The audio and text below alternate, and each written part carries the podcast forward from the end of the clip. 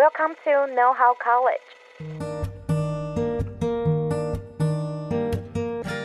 大学问，大学生的大哉问。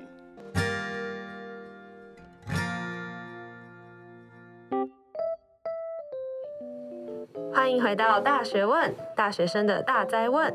我是主持人 Loading。谈到租屋，你是不是会想到哦，那个很小很暗、没有隐私、木板隔间、价格超高的那种小房子？之前我们在一百一十三集啊，已经邀请过崔妈妈基金会来我们节目上分享有关租屋上你需要知道的细节。而现在，你还有另外一种租屋选择。近年来，台湾掀起了一股共生公寓的风潮。为了要改善全台高达三百万租屋族与房东们紧张对立的关系，同时也想要找回冷漠都市的人情味。你想要知道更多共生生活的详细资讯还有故事吗？让我们欢迎今天的来宾，伴伴团队的招租主管 Jamie，还有共生公寓的生活教练一如来到节目跟我们分享。欢迎大家好，我是伴伴共生公寓的招租部 Jamie，大家好。Hello，大家好，我的名字叫做一如。那我本身是高雄人，也是北漂的青年。那后来呢，就直接就入住伴伴，然后也在里面担任其中一个公寓的生活教练。哦，哎，那在我们开始正式进入节目之前，可不可以先简单跟我们介绍一下伴伴的这个团队呢？我们是伴伴共生公寓。那我们基本上都是在台北市的那个。嗯旧公寓，对，那我们在台北总共就有十个据点。那像我们比较热门就是行天宫那个地点，就是非常漂亮。那它就是在捷运行天宫站，步行大概四分钟就到了。然后另外还有很方便的北车台北车站。那我们另外还有市府跟新生，也是在忠孝新生，就比较是新一区很精华地带的这个公寓。对，那我们还有最近最新的一个。公寓就是在我们的大安捷运站附近，也是步行只要三分钟就会到了。我想问一下，因为应该蛮多听众朋友都不知道什么是共生公寓的，可以稍微帮我们解说一下吗？我们其实就像家庭式的共居，就像我们会在公共区域比较重视，所以我们就会有厨房、客厅、阳台，其实这些公共区域都还蛮大的。对，那也是我们比较重视的区块。那另外呢，房间的话，我们就会有不同的房型，像我们有单人房、双人房，还有四人房。那会有跟其他室友共同居住的这个环境。那基本上也就像一个家一样，你可以回到房间休息，那也可以到客厅公共区域的地方跟室友们做交流。哦，了解，这个听起来还蛮酷的。那为什么一开始会有想要成立这样共居公寓的想法？因为创办人他其实基本上是本来是那个室内设计的设计师，对，那他就有注意到可能青年这一块租屋上不是那么的友善，对，所以他就是呃出来创办这个伴伴的品牌，就希望可以帮助像我这样北漂的青年，那让大家在租屋上面比较没有那么负担，嗯，提供一个保障的感觉，对，提供一个比较好的价格给。北漂的青年，让他们生活上也比较有高品质的生活，可是同时又没有负担。刚刚有提到说，呃，两位都是从南部北漂上来的，那这次应该也有蛮多年轻人都是一上台北可能会面临到很多租屋的问题。那刚刚伴伴有提到说，呃，你们在台北有非常多热门的据点，像北车啊、行天宫等等的。但是在租屋市场上，大部分的人好像还是会选择一些可能比较便宜的雅房或者小套房，然后对公租共居公寓还没有那么了解，甚至还在观望。所以我们想要再更深入来问一下伴伴的一些问题。那首先会想要问说，可能在你们过往的招租经验里面，通常什么样的人会选择共居啊？其实大部分我们会来看房的，也是都从四面八方来的房客。那很多房客他会有不同的想法跟个性。那其实也是有一些他们是来看房先。了解我们，那透过了解，再看看自己是不是能够适应这样的生活。但大部分都有一个共通点，就是他们会比较喜欢跟别人去分享一些事物跟生活。那大部分我们的年龄层都是二十岁到三十五岁之间，那各行各业都有，但是我们很多是嗯、呃、工程师，然后也有自由业或是餐饮业都有的年轻人，对。那彼此之间在生活中也能够互相的学习，尊重彼此的生活习惯。嗯，对。那大概他们都会租多久啊？像我们，我们是蛮特别的，有提供短租两个月。所以就像我刚刚提到，有些他可能知道自己不一定那么适合，那他会先来试住看看。那试住如果喜欢的话呢，他就会再跟我们接续长租的部分。对，那他们嗯、有些住半年、一年，其实都有。那也有住的是三四年以上的，就是可能住进来就很喜欢我们班班的管理方式。那有很多很多的房客，其实他们都是跟室友们相处得非常的融洽，那已经跟室友有很浓厚的感情，所以就是也舍不得搬离开，就继续常住在班班的公寓。而且我们是有很多个，有很多个据点。那他们有些是会哎定期的会去更换哦，像有时候他可能住在北车，他就呃附近的美食吃过一轮之后呢，他就就改哎第二年就改去住那个承德，对、oh. 对，然后再来就是哎一年又换了又换的晴天宫之类的，对，去用这种方式在认识这个城市，城市旅行的感觉，嗯，有点对，他希望我们点可能开多一点，他就可以到处住。对，他有提到说可能伴伴有非常。呃，良好的管理模式。那因为我就想到说，那个时候我刚我上大学，然后有住宿舍之前，我超级怕遇到那种可能半夜四点才睡觉的那，或者是都不打扫的那种室友。那我想要问，共居生活感觉很难免会遇到这个问题，那你们是怎么避免？呃，其实我们这边你要看房的话，你一定要透过申请。那我们一定是要本人本人亲自来看房。那其实，在看房过程中，其实我们也会去询问他基本的一些作息啊、习惯啊，还有兴趣。对，然后比如说作息的话，就是尽量会找到比较作息比较一致的。对，那如果发生呃，可能他临时他的呃他的作息有改变的话，那真的有时候会造成房呃室友的困扰。那我们也会有一个管道让他去申诉嘛，可能讲一下说，那可能他可能需要调离房间啊，这些我们都会帮他处理。对。那你们大概会怎么问啊？是有点像面试吗？还是就是聊天这样？其实讲面试有点太严肃了。嗯。基本上我们在带看的时候，就是会先跟他介绍我们的公寓的设备嘛。那我们在最后介绍完，我们也会跟房客坐下来，以聊天的方式，就会询问对方可能平时的作息。或是有没有什么兴趣啊，或专长，或是你来台北是做什么样子的工作，就会以比较轻松的模式跟他去聊。那我们也会问说，哎，你之前有没有租屋过的经验？那可能或许有些房客他也会说，哦，之前有遇到什么比较不好的经验，那他最后是怎么处理这个问题？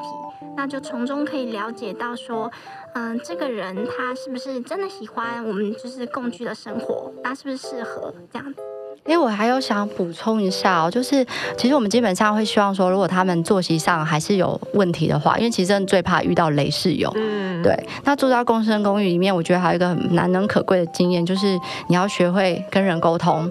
对，那呃，如果说呃有发生这样的状况，我们初步的还是会希望说他们自己能去做协调。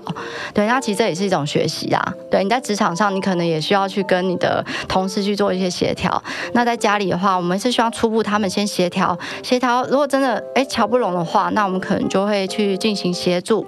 因为有关生活公约上如果没有遵守的话，我们就会帮忙去会去讲，然后再就是会去呃建议他们去做一些转调换房间这样。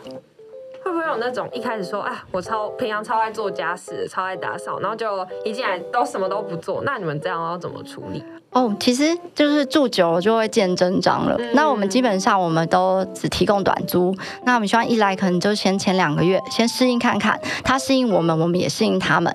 那如果两个月内他其实就马上展现说他可能就是不太适应做家事这件事情，那其实他也就不用再续住下去了。对，那其实都这个马上都可以看得出来的。可能后来自己也会就是去找其他就是单人房子，对，哦、对，自己会去找适合的房间房型。嗯，哎，那共居生活好像通常都号称说一个行李箱就可以入住。然后你们刚刚有强调说，哇，你们的公共设施很好。那想要问一下，伴伴通常会提供什么样的公设或者是用品？对，因为我们在就是特别注重公共区域这部分，所以我们嗯、有一个比较大的厨房。那在厨房设备上呢，其实都是非常完善的，像一定会有大铜电锅，然后饮水机的话也是租屋族他其实蛮重要重视的部分。那我们像饮水机就会有定期更换滤芯，那另外微波炉的话一定也会有。那洗衣服的话，洗衣机跟烘衣机，还有我们的电视，这些都一定会有。所以对啊，这些是不会再继续收费的，这些是都含在租金里面的哦。哎，这样听起来你们的服提供的东西还蛮丰富的。那感觉就要问一个小商人的问题，就是这样子这么多呃设施的服务的房间啊，价格大概会是多少啊？那我们的价格其实是呃跟我们的地段。还有就是房型会有点不一样，那我们大概价位都是在八千五到一万五千八之间，然后都是我们现在目前上班族就是他能够负担起的一个价格租金，然后 CP 值最高最大化，那水电费呃都含在这个租金里面，那只有单人房可能是会另外加收一个那个冷气的费用而已。哦，只有单人房啊？对对。那我们其实，我刚还要补充，我们每个月房东也都会在提供一些生活上面所需的备品，比如说像清洁用品，甚至是卫生纸，就其实不太用担心自己还要在下班去购买。那我们的公寓的位置呢，也都是在台北的精华地带，基本上都是在捷运站步行可能五分钟之内就会抵达的，所以在交通方面其实也是很方便。嗯，对。忽然想到，因为这两年下来疫情就还蛮严重的，那呃，因为共居公寓是会需要跟其他人接触，那这两年你们是如何去管理的？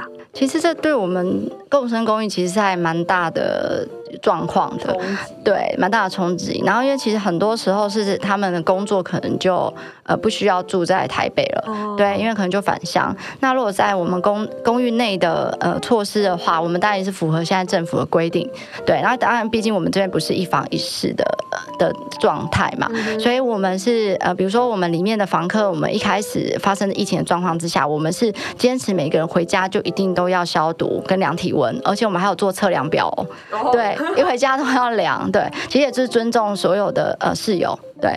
然后呃现现在的话，就是我们只要有症状，一定做快筛。然后有一段时间，我们还进访客，对、oh. 对，就用这种方式去抑制呃这个疫情的发生。然后大家住进来也可能比较安全感。那所有入住的人呢，其实他都必须要遵守我们的防疫规定，在合约上面可能都会写的蛮清楚的，对。对，我们也都是按照政府的防疫措施做一些滚动式的调整，对。哦，忽然想到，就是我好像有认识的朋友说，他在，因为我是大学生嘛，然后他可能在外面租房子，嗯，然后那个房东可能就会跟他说，哎，你不要去申请那个租金补贴，那我就不会调涨你的房租。那想要问一下。那在办办这边，你们是可以申请租金补贴的吗？哦，我们这边是非常非常的鼓励大家去申请租金补贴。哦，真的吗？因为所有跟我们合作的房东呢，他都必须要诚实缴税，所以基本上我们不用怕去提供一些那个房东的资料。我们甚至还为了这个租金补贴，还就是还开了一个课程交战手册，如何在那个什么如何申请租金补贴，对不对？我们要开一个那个课程呢，对，现然后教他们怎么去填写这个资料，可以就是比较。能够去申请成功，那我们这边过关率到达有八成吧，然后五千到八千不等。哦，对，超厉害，这个交战手册，没错。那我们刚刚了解完硬体上的优缺点。现在就是切入一个许多大学生，就例如说像我，可能很常跟我住在家里，然后很常看那种韩韩国恋综，然后什么双层公寓啊、心动信号啊，就会觉得说啊，天啊，共居生活也太浪漫了吧？那我想问一下，就是你们在实际住在这个共居公寓里面。房客是就是生活起居上是怎么维系感情，然后也想要偷问有没有什么爱情故事哦。那这个我们就请我们生活教练来，就是来传达这个最真实、最 life 的状况了。好，你可以讲几个案例给他们听一下。像我平常的生活就是工作，嗯、那其实我们从一个新的房客入住呢，我的生活教练的角色，他其实就会去协助这位新的伴儿，他会去介绍家里的一些规定，那还有每间公寓稍微不太一样的相处模式。那在室友上相处之间呢，就会我们每个月可能会举办一些大大小小的活动。那像是聚餐啊，或是一起玩桌游，那或者是去爬山跟骑自行车。像最近中秋节的活动要到了，那我们就会办理一些烤肉的活动。那因为之前疫情比较趋缓，就是比较没有那么严重的时候，就会办理比较大型的活动。但基本上现在疫情大家比较保守一点，就会变成是每一个公寓他们有自己办的活动。那最近因为疫情稍微趋缓，所以我们就会可能其中一间公寓联合另外一间公寓来办理，就是有趣的活动，让彼此之间可以认识。那平常的相处，哎、欸，其实我们好想知道你说的什么恋情发生，你那边有没有发生什么有趣的？直接切入，对，直接。我之前是有一个在北车公寓这边，那我们就是有一个有日本的住客来，哦，那日本住客来之后呢，就是也有。跟台湾的住客一起嘛，那有一个女生，她就是基本上来这边是要语言交流的，但后来呢，她就跟有一个男生聊得比较开心一点，所以语言交流后来就变成眼神交流。哦，对，两个人就是越聊越有默契，就是有好感。哦，好像都会有很多粉红色泡泡在这个公寓发生，这样。对，哎、啊，我们我们这边如果能够。就是交流的的那个情况，其实都还蛮健康的，对，因为我们也有生活公约去控制，所以其实大家在这边交朋友是非常的安全。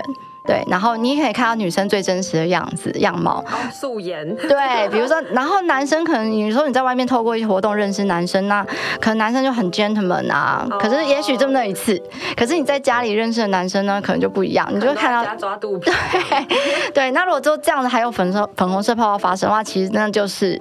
真爱，真的，对，你 就在这边可以找到一个另一半，真实的另一半。真的有找到另一半，对不对？也有啊，也有。对，像我们就有呃这样的伴儿的案例，就是呃他可能透过我们的活动，我们参加一个呃公益露营，然后两个人可能两个都是在个性上都很相合契合。那因为我们那个公益露营是去偏乡帮那个育幼院呃整理图书馆之类的，对，然后他们就参加活动，然后认识，然后进而交往。对，总结来说，刚刚好像有提到说，喜喜欢分享生活的人会蛮适合共居的。不过刚刚也有提到，呃，有很多可能工程师之类的也会选择来这里共居。我不知道这样是不是刻板印象，但我印象中的工程师好像都比较偏内向。那这些内向的人在居住在呃共居公寓里面的时候，可能会有需就是针对个人隐私会有些需求。那办办这边会怎么解决？像我们是每一个床位都一定会有副床帘，对。那基本上回到房间内，就是室友们他们会是比较安静休息的状态。那如果说你想要交流，就可以到客厅；那想要安静的话，就回到房间内，可能拉起帘子，就会是一个你私人的空间。对。那在我们的公共空间设计上呢，我们也会有设计很多区块，对。然后大家都可以选择自己喜欢的小角落去窝着，嗯，对。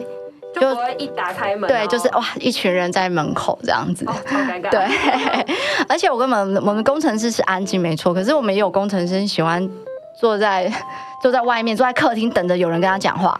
他可以不要讲话，对，他就是坐在客厅里面，就是每每次下班他就坐在客厅练吉他，然后用电脑，他不讲话。可是他其实蛮期待有人每次路过跟他打声招呼的。哦，有这样的工程师哦。他就想要旁边有环境音这样。对，而且他自己安静，可是我们室友很活泼，也有很很活泼的那个女伴儿、伴儿，然后会跟他打声招呼，他其实就会觉得很开心，有被关心的感觉，对。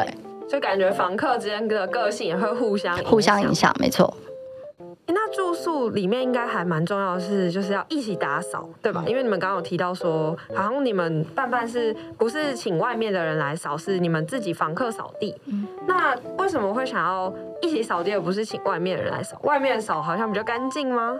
哦，对，其实我们的管理方式就就比较不是像那个民宿啊，或者是像什么饭店啊，那我们是比较家庭式管理。那我们这这个部分呢，责任就是哎，让生活公呃生活教练去呃分配大家的一些简单的打扫工作。那这打扫工作其实它又不会太困难，可能一个月一次。然后呃，其实主要是希望说大家把这里当做自己的家，对，因为你如果想着说哎。我下个礼拜那个阿姨就来打扫，我就弄乱之类的，哦，就比较没有责任的感觉。对对对对，那就是你自己家，你就会哎，我我这我自己要维护好啊之类的，所以会把这个地方比较像自己家的感觉。所以我们这边是比较以家庭式去做管理，而不是说请专人打扫。可是如果说呃。有些地方比较细节的地方呢，我每次也会建议房东去，可能比如说我们会找比较专业的人来做处理，像像疫情期间的话，我们会有一些消毒的行动，那我们就会请专人来帮我们做消毒，这个就不会真的是让半额去处理了，对。就呼应你们的理念，是会希望这些伴儿在这边都把这边当成第二个家的那种感觉。对，没错。对，就是环境由就是大家一起来维护。像比如说，哎、欸，我可能做做完饭，就是清理一下那个瓦瓦斯炉的部分。对，对，自动自发去做。对对，其实也是尊重下一个使用的人，这样。那刚刚有提到说，生活教练会带呃房客一起办很多有趣的活动，那可不可以告诉我们一下，你们最近办的最有趣的活动是什么？哦，最近大家就是突然间掀起了一个羽球热，不知道是不是因为奥运那个奥运金牌，哦、对对对之类的，对，然后就是有像有些伴儿就喜欢打羽球，那就开始就会召集就是哎爱打羽球的那个伙伴，对，然后我们就哎一起租场地，然后每一个公寓可能就询问说有没有爱打羽球的，对，然后又一早啊就是六呃七八点吧，就一起群聚去那个呃那个运动中心去打球。好像你最近你也被带动了吧？对啊，其实我本身是不知道自己会不会打羽球，不知道。后来被带去之后呢，就掀起了这个兴趣。可是我还是就是蛮新手的阶段，但是跟大家也是很热情的带动我，所以我就被影响，就喜欢打羽球。对，就有这些户外活动，好健康哦。嗯，那刚刚聊完房客的共居生活后，在准备共居公寓前，伴伴团队也需要做许多的准备。那目前想要问一下，说，哎，班班团队有找到了非常多的据点，那你们一开始是怎么找这些据点，还有房东的？哦，其实我们在刚创办的时候，其实前面的四间呢，就是由我们的设计师，就由我们的创办人去，呃，去可能就是要去说服房东，说，哎，帮你的房子可能改造之后，呃，除了有呃增加收益之外呢，其实也可以帮助一些年轻人在居住上可以更更好。那呃后来呢，是因为透过一些新闻媒体的报道，所以越来越多人知道有这样子的租屋模式，然后还有很多是呃。呃，有在国外住过的，对，然后就越来越多房东的第二代，老房东的第二代呢，来呃，可能就是呃，来了解我们这样的租屋模式，然后去说服老房东去接受这样子的租屋方式，对，是慢慢这样子找到的。刚提到呃，伴伴跟房东的关系很好，然后可能在招租之前呢、经过了不少说服，那招租之后，房东会怎么跟房客或者是伴伴团队互动呢？其实像我们伴伴这边有的时候会举办一些活动，那我们也会邀请房东来跟住客们一起参加这些活动。那呃，在活动上面，房东也可以比较知道说，诶，他这一间公寓住了什么样子的房客。对，那同时呢，我们也会，房东他其实也蛮好的，会提供一些活动的一些经费，或是加菜金。对啊，平时也会提供加菜金。好赞！你说像烤肉，可能他就直接帮大家上两大块牛小排那种感觉。哦，这样也很好，对，就直接，比如说，我们就提开一个菜单出来说，哎，那个什么牛五花，然后什么样什么样的牛肉这样子，然后哎，房东可不可以来赞助一下？一个人真的。那除了刚刚提到说房东可能会赞助伴伴的活动以外，他还会提供什么样额外的优惠吗？呃，伴伴这边房东就是很好，就是我们。呃，每一个据点呢，其实都有烘衣机的一些收入。那其实基本上这些收入呢，都是会让房东收取，可能就是呃变成电费的支出嘛。那可是这个部分，班班这边就协调说，那我们就交给这些据点的的伴儿去做使用。那生活教练你怎么使用呢？对，我就每个月会集结这些零钱，那其实都是室友们他们烘衣服的时候会投进这些零钱。那每一个月拿出来会跟室友们。呃，讨论说我们要怎么分配这个金钱。那比如说，我们有时候会去聚餐，或是发现家里有什么东西需要买，那房客就是伴儿会一起使用到的东西，我们就会拿这个公积金去做购买。刚听你们分享，好像你们跟房东的关系都还蛮密切。那有没有什么很有趣的房东？嗯，哦，我们现在就是成立后呢，就是有几个房东主动找我们，像其中有个很特别，就是在西门，那他是一个老房东，他自己独自的住在一个透天厝里面。那他就是因为孩子都在国外，嗯，哦，然后他一个人要去管理这么。这么大的一个房子，其实是很辛苦的，所以他透过媒体知道班班之后呢，就跟我们去做一些比较密集的洽谈。然后他很有趣是，他这个房东就是他也很喜欢跟年轻人做交流，他甚至很多想法都比年轻人还要行，所以我们发现他也很适合跟年轻人住在一起。所以我们在帮他房子呃整个。呃，整个大改造，因为里面其实壁癌蛮严重，是很老的房子。嗯，对。然后改造完之后呢，他就自己也在里面也住了一间。哦，他也是房客。对他，我们就称他为资深住客，这样资深伴儿。哦、对对对对。然后他就跟大家就是住在一起。那我觉得跟伴伴这边合作的蛮大的优点就是，他虽然住在里面，那其实房东跟房客之间其实会还是有一些呃隔阂啦。那他其实就不用去管理很多事情，他就交给伴伴去管理。伴伴。还有生活教练去做管理，生活教练就是去做沟通。对，但其实这位房东他平时也是会常常带里面的伴儿出去玩，所以大家其实跟他相处的就也很快乐。他反而是比年轻人还要更对更有活力，对，对，所以他也是一个生活教练的概念。我觉得他是资深的生活教练。对，但是其实管理上还是会有生活教练这边去做管理。对，还有一些呃比较房呃住客呃就是伴儿的一些问题，其实都还是会有班班那边去处理，所以他就好好在那边当一个。资深住客就可以了，对，好可爱哦。对，啊，除了就是西门可爱房东以外，还有其他的吗？哦，还有一个还蛮特别的，就是我们行天宫，嗯，目前我们蛮新的据点。然后那个很酷的是，我们刚好就是办了一个活动，然后刚好是一个大学生来这边，呃，一担任一个品牌品牌的大使，然后他就觉得很酷啊，怎么哎，在这个公寓里面有这样子的模式，有这样的生活方式，他就叫他妈妈来看。对，那他妈妈其实是第二代，然后他的房子是在行天宫的巷子，巷子里面也是一大栋的，所以他妈妈也跟着来看过展览之后呢，他发现说，哎，他就想到自己在国外生活的时候，也曾经有住过类似这样子，然后他也深受一位房东的帮助，所以他他就想想说，那回去是不是可以去说服他那个老房东，就是他妈妈，就是可以把房子拿出来，可以就是做这样的改造。那他其实，在行天宫的那个巷巷弄间呢。其实他本来租的条件很不好，然后里面都没有没有装潢过，然后租到的房客可能都是参差不齐的，然后租金也只能收可能比较少。对，然后他也不好管理，还遇到很不好的房客。Oh. 哦，对，所以因为这个原因，所以他就一直呃跟家人讲，就经过一年的时间呢，终于就把改造成我们的公半半共生公寓了。对，然后他妈妈就觉得哦，觉得很感动，觉得他在参加活动的时候就看到这群年轻人，他就觉得很棒，他就想到他自己在国外生活那段时间，对，他也觉得他想当那个好房东，就是善的循环，对。那刚刚有提到说，还蛮多房东可能自己本身没有办法来管理房子或者是房客，可是伴伴会透过包租代管的概念来帮，就是房东来省下不少的麻烦。那想要问一下，呃，可以先告诉我们什么是包租代管吗？嗯，好，我来解释一下。呃，其实它是分两个，呃，一个是包租。然后一个是代管，嗯，对。那包租的话，就像呃，我跟妈妈提刚才提到说，我们前前四间，我们是去说服房东，然后呃，可能把房子租给我们，对，租给伴伴，然后伴伴再加以去把它就是重新改造装潢，成为一个就是符合伴伴生活品质的，就符合伴伴生活品质的基本条件，嗯，对。然后我们去招揽房客，对，就是我们我们等于说我们是跟房东租房子。对，就是有个固定的租金，然后我们再租给房客。那代管的话呢，代管就是我们代为管理。那等于说房东把房子交给我们，然后我们帮他也是一样做改造，然后我们就是帮他管理房客，就收代管的费用。这两者你了解差异的吗？有。我觉得这样听完以后，我自己都还蛮心动的。就是比起租房子，我好像会现在有点更想要跟伴伴，就是加入伴伴的行列。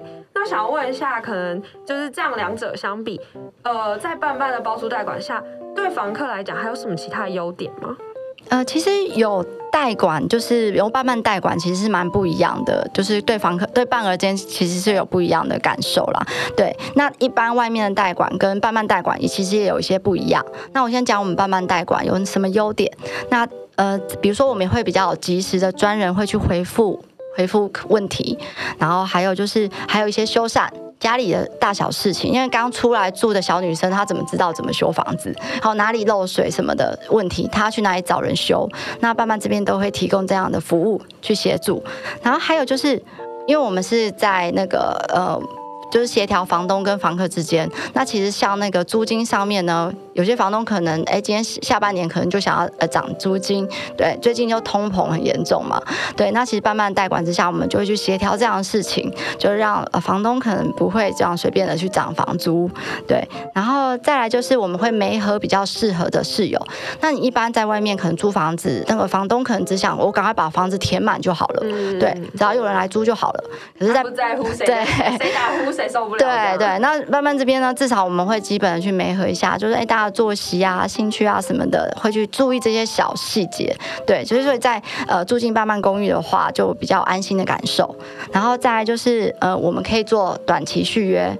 对，那一般租屋都是长租嘛，那我们这边就是可以短短签，比如说你可能临时有什么出差啊，什么状况啊，你就可以不是哦租个一年，然后就哦可能你的押金就被吃掉。还有就是我们这边的押金才五千块钱哦，对，非常优惠吧？对，好便宜。对，然后还有当然就是每个月都会送达一些生活备品，等于说生活大小事这边慢慢都会包。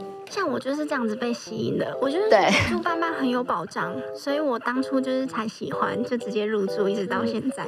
对，我还记得是我借我我带看他的，对，哦、真的、哦，对 我们是这样的关系。入住之后，我也很喜欢公司的理念，对啊，所以后来又进了成员，对，他就加入办办团队，对。那今天我们从讨论共居生活到了解为共居生活而努力的办办团队幕后故事。真的打破我们许多就是对共居既有的刻板印象，而且也对共居有更多的认识了。那在一开始呢，我们有提到办办团队基于呃居住正义，还有想要打破世代对立的理念而成立了办办团队。而之后的共居生活中，他们也主打希望大所有的居居住客都可以把这边当做第二个家。所以的不管是打扫啊，或者是举办活动，就是办办的居住模式跟其他的还蛮不一样的。那呃，生活教练也有提到说，呃，会想要跟大家分享生活，或者是不管是内向的人想要敞开心胸，这些房客都非常适合居住。那最后也有提到说，呃，在团队在寻觅房东还有据点上，他们都会背后有许多的故事。那房价也都是呃会符合上班族最最有 CP 值的薪水这样。然后最后也有提到说，在办办的包租代管下，这样的居住其实是非常有保障的。好，那在节目的尾声，想要请办办团队可以跟我们分享一下你们的未来目标，或者是对大环境的期许吗？呃，我们其实是希望说，我们也能，因为现在政府其实蛮蛮在推那个社会住宅的，嗯、对，那都是比较大的品项。那我们希望说，我们在我们办办民间的这个企业呢，我们能共享共享盛举，所以我们可能是比较民间的那个呃社会住宅，哦、对对。然后还有就是，我们也希望我们办办团队在服务品质还有流程能够更加便利，对。然后因为我们很多很多的那个呃流程都是一化的线上。的就更方便更便利，然后我们也希望落实能再让大家就是入住办办呢，让他们能感受到呃城市另一头有家，城市另一头有伴的这种温馨感，这是我们未来就是我们团队会希望能够让他们有这些感受的。还有还有就是我们希望说呃我们能够打入校园，对，嗯、就是我们希望他毕业了，我们会有一句 slogan 说你毕业了，你办办了没？你租过半半了吗？之类的，这是我们就是我们呃希望就是能够去传达的，对。好，那最后最后是宣传时间，请问办办有没有什么样的资讯想要分享给我们大学问的听众呢？呃，我们最近呢主打一个叫做台北生存攻略，对。那就是想要走进校园去宣传，那想要告诉大家台北很难，半半不难。在半半不难，对吧？对，就是 欢迎大家入住半半。那我们最近有一个活动，就是我们在招募生活教练。像我自己是入住之后呢，发现很喜欢半半，也喜欢跟大家相处。那我自己就来应征生活教练这个角色。那也是有一些住客，他一开始进来的时候呢，他就很喜欢有这些活动，也希望自己可可以成为就是这个角色，所以他就应征了我们的生活教练。对，那我们后续呢也都会有一些教学跟简单的培训。哎，没有，我觉得最大的卖点是我们有租金减免哦。对对，当生活教练有租金减免，然后你又来到住到半半公寓里面，又可以申请租金补贴，那这样是不是真的在办办真的不难了？在台北也不难了，真的都不难了。对，所以欢迎大家就是呃能够加我们的官方 LINE，然后把你的呃自我介绍，然后跟你为什么想成为生活教练。的一些资讯，然后寄给我们，然后我们就会跟你联络，然后透过一些训练呢，你就会可以成为一个生活教练，然后你在租金上也有很大很大的补助。然后我们近期在新鲜人也有办理一些简单的优惠，就像比如说可能首月会有打几折之类的，所以也欢迎新鲜人来租入住办办。好，那更多详细资讯我们都会放在下方的资讯栏，那如果有兴趣的话，再欢迎各位听众来点选哦。好，那我们下次见，拜拜，拜拜。